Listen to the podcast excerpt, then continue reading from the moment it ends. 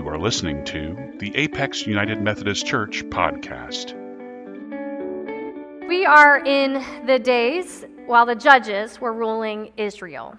Before King David made Israel such a great success, when life was kind of hard for the people of Israel.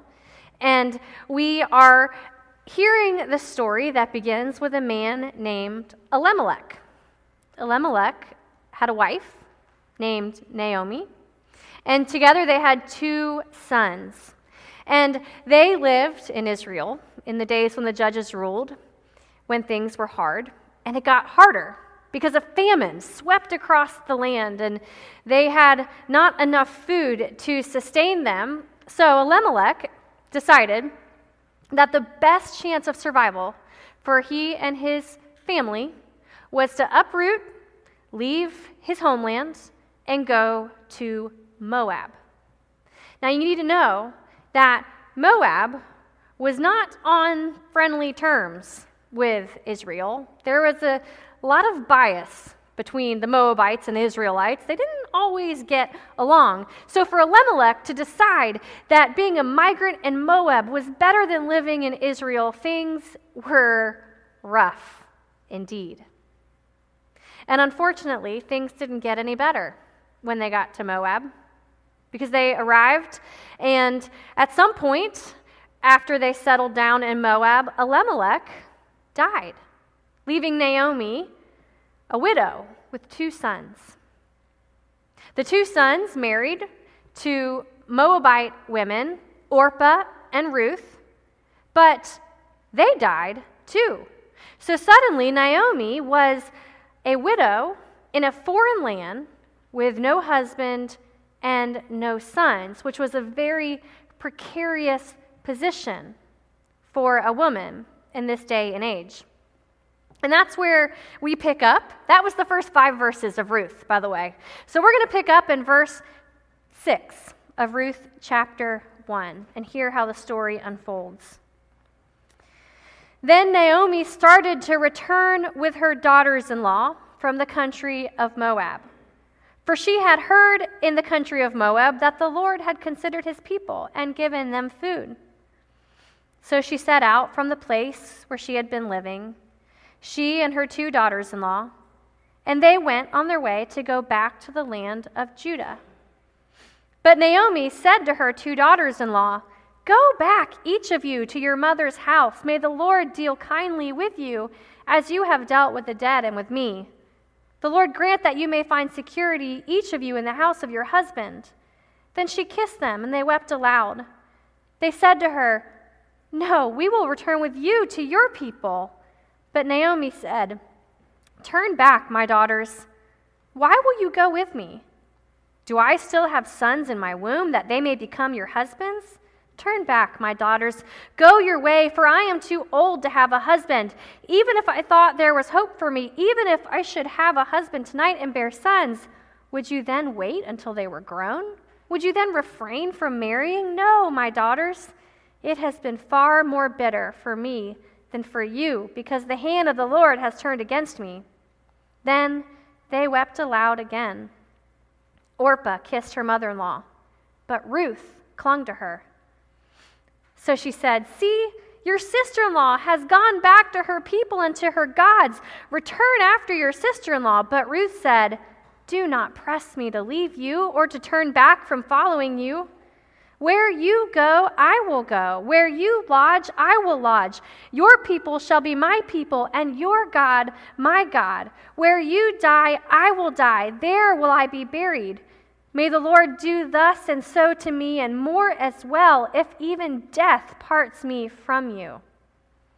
When Naomi saw that she was determined to go with her, she said no more to her.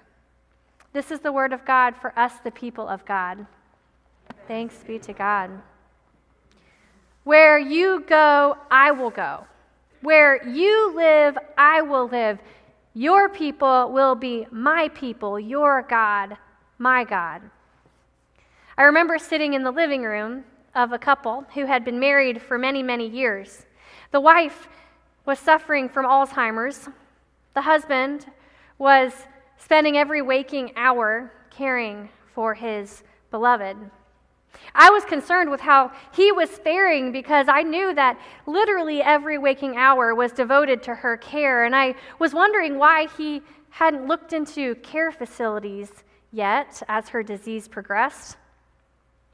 All the while I was visiting with them, the wife didn't say much, she didn't interact much until I asked them to tell me the story of how they met. A story that I had heard before, but a story I knew they loved to tell. And the husband started to share those early days of their relationship, and soon the wife perked up and she began to share memories that came to mind, details that made her smile, and her countenance lifted, and she looked so alive and happy. And as she was talking, I looked at the husband and I saw in his face why he was caring for her at home for as long as he could manage.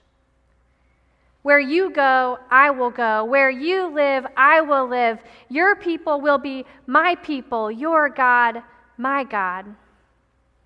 One of the most influential preachers, pastors, theologians of all times is St. Augustine. But behind St. Augustine is a lesser known figure, a formidable woman by the name of Monica, his mother. You see, for all of his changing the world through his preaching and writing, Augustine, the famous saint, started off as not so saintly. His younger days are responsible for turning his mother's hair gray. He had no interest in his mother's faith of Christianity. He had no interest in a virtuous life. And yet, Monica would not, could not give up on her son. Legend has it that every night she wept and prayed because she wanted her son to find the life in Christ that she had found. Every night she wept and she prayed, and the legends say that she wept so much that a drain would just open up below her to gather those holy tears. Eventually, after Monica's year after year after year, night after night after night of weeping and praying, Augustine did find Christ and devoted his life to be a priest, and we are still reading his works today. Where you go, I will go. Where you live, I will live. Your people will be my people. Your God, my God. Today we are finishing our sermon series on the word abide. We've talked about abiding with Jesus. We've talked about abiding in faith, abiding in hope, and today we're talking about abiding in love. Abiding in love with God, abiding in love with one another. And abiding in love can take on so many different forms. It can look like a couple abiding in love through illness, or a mother abiding in love when her child's decisions break her heart. It can look like abiding with one another when relationships get challenging or when life hits its lowest point. It can look like abiding in love when we don't feel like we have any love to give. And there's nothing like this story of Ruth and Naomi that gives us a picture of what abiding in love looks like. This refrain that, that Ruth says, these famous words, where you go, I go, where you live, I live, your people will be my people. Those are often spoken at weddings. It's often seen as a romantic verse, but I think it's important to note that these words were not originally spoken in a romantic context. They were the words of a grieving, scared daughter in law to a heartbroken, hopeless mother in law, which I think makes these words all that much more powerful. Because these words were shared between women who had been knocked down by life and felt that they had nothing left, but they found in this abiding love a power to sustain them. Remember that Ruth and Naomi were both widows. And while Ruth had family somewhere in Moab, Naomi literally had nobody left no husband, no sons. And in that day and age, only a man could make a living, only a man could purchase property, only a man could provide a safe place to live. And so Naomi literally had nothing. Her only choice was to go back to her homeland and depend upon the welfare of the people from which she came. She had nobody left except for her foreign daughters in law. So Naomi told them, these beloved women, go home to your families. Go back to your parents' houses, find another husband, have children, live a happy life. You've done well by me and by my sons.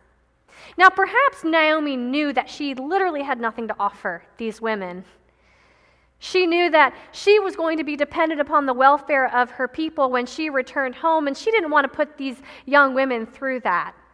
But perhaps Naomi also knew that life was going to be hard enough, and it would be even harder if she returned back to Israel with foreign Moabite daughters in law in tow, women who would be considered outsiders, spurned outsiders, Women who would be no help to Naomi as she tried to put herself in the good graces of her neighbors, to whom which she would need their support.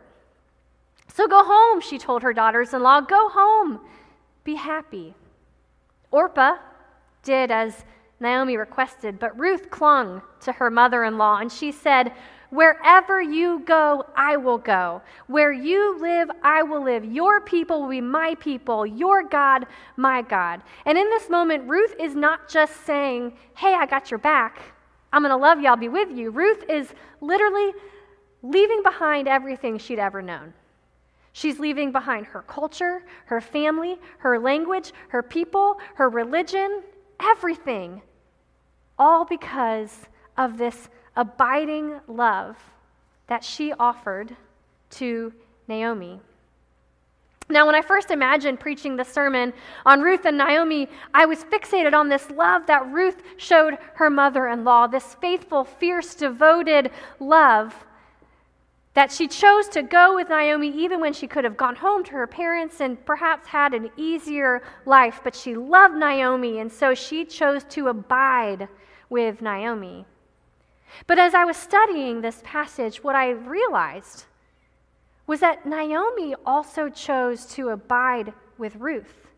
This was a mutual love that they shared, a mutual choice to abide with one another when it was not the easiest choice.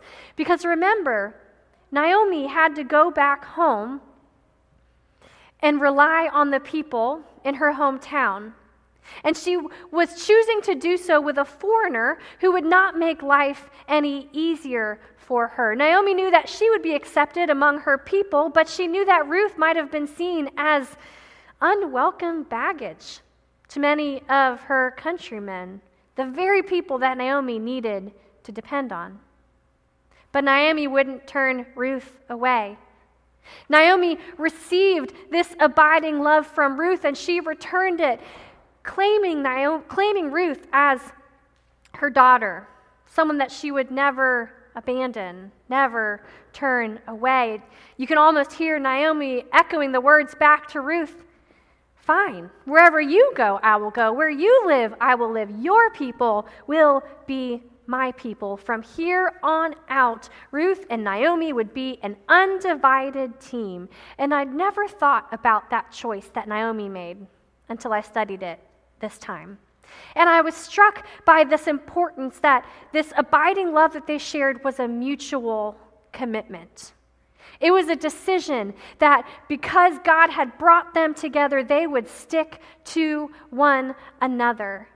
When the world would have pulled them apart, where there were other choices that might have been easier, this love they shared held them together. No matter what would come their way, they would remain. Now, we live in a world where this kind of abiding love feels like a rarity. Sure, we see it at weddings when we hear couples make their proclamations to one another, but in our culture, this kind of commitment doesn't happen often. in a world where it's really easy to unfollow somebody if they upset us or offend us, in a world where there's so many choices that you can um, take your business elsewhere if you are unhappy, or you can choose a different friend group, or you can find a different way. This kind of abiding love, this mutual commitment from Ruth and Naomi that isn't romantic, is not often practiced or promoted or celebrated. It feels so revolutionary, it feels so rare. But what I hope you'll see in this story is that their choice to have this abiding kind of love made it possible for God to do amazing things. It's when we choose to abide in love like this that we invite God to do more than we could ever imagine. Because it is through this abiding love, these abiding relationships, that God works in powerful ways. The story of Ruth and Naomi actually has a happy ending for all of its despair and sadness at the beginning. Ruth and Naomi end up back in Bethlehem, where Naomi's from, where Ruth meets a man named Boaz, who is a wealthy landowner who's also a distant relative of Naomi. And one thing leads to another, and soon Ruth and Boaz are married and they have a son. And Naomi is happy once again, surrounded by family. But what's important to note is that Boaz and Ruth's son is named Obed. He has a son named Jesse, who has a son who is a young shepherd boy named David, who grows up to be king. Which means Ruth was the great grandmother of King David. So you see, when these two women chose to abide in love with one another, a seed was planted, a seed of perseverance and faithfulness and commitment and hope that grew into something bigger, something world changing, something more incredible than they even imagined at the time. When we commit to one another, when we commit to those we love, when we commit to the people God has given us with abiding love, God does the most amazing things. Like comfort a couple who is suffering from Alzheimer's, like answer a mom's desperate prayers for her son you know, I could tell story after story of this impact of abiding love, of all the good that God can do through it when we choose to take that revolutionary path. I could tell you about the mom who made that daily trip to the psych unit to visit her child and not let his illness come between them. I could tell you about the couple who took under their wing a castaway child in the community and raised him up as their own, helping him to become the first college graduate in his family. I could tell you about those church nemesis, the men who were on opposite political and theological ends of the spectrum, year after year, chopping barbecue and plating food to raise money for the church they both believed in. I'm sure each of us has stories about the power of abiding love, that kind of love that sticks together when it's inconvenient or uncomfortable, the kind of love that is more important than the better alternatives available. We each have stories about how abiding love heals, how it strengthens, how it brings hope, how it transforms hearts, communities, churches, the world. Because it's through abiding love, it's through our choice to abide in love with the people God has given us that God does amazing work. Because the story of Ruth does not end with King David, as you know. Generations later, another son, another king is born to this lineage, to this heritage Jesus. It's not surprising to me that Jesus was born from a family that has this heritage of abiding love within it. That Jesus' story involves these two women who, when they had other alternatives, they chose to love one another through it all.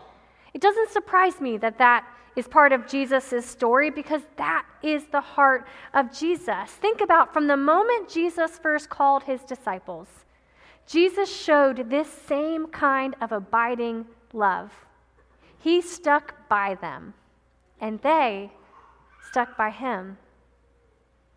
They never understood his teachings, and yet they tried, and he kept teaching. They sometimes stood in the way of what he was trying to do, and yet he kept inviting them to follow him. They abandoned him in his greatest time of need when he was arrested and crucified, and yet when Jesus rose from the dead, guess who he wanted to share his new life with first? His disciples. When Jesus ascended into the heavenly places, he gave the disciples his spirit, his mission, he commissioned them to carry on his life's work. Jesus' love is abiding, it sticks with us. Jesus' love is abiding for you, it sticks with you. When others would unfriend you, Jesus sticks by you. When others would quit on you because it's too hard, Jesus remains. When others would turn their back on you because of how you've messed up, Jesus abides always. When we began this sermon series, we began with John chapter 15, where Jesus said, As the Father has loved me, so I love you. Abide in my love. It's almost like we can hear Jesus saying to us, where you go, I will go. Where you live, I will live. Your people will be my people. Thanks be to God. Amen. You have been listening to the Apex United Methodist Church podcast. If you'd like to find out more about our church community, visit apexumc.org or look for us on social media. The peace of Christ be with you. Let us welcome all, love all, and serve all.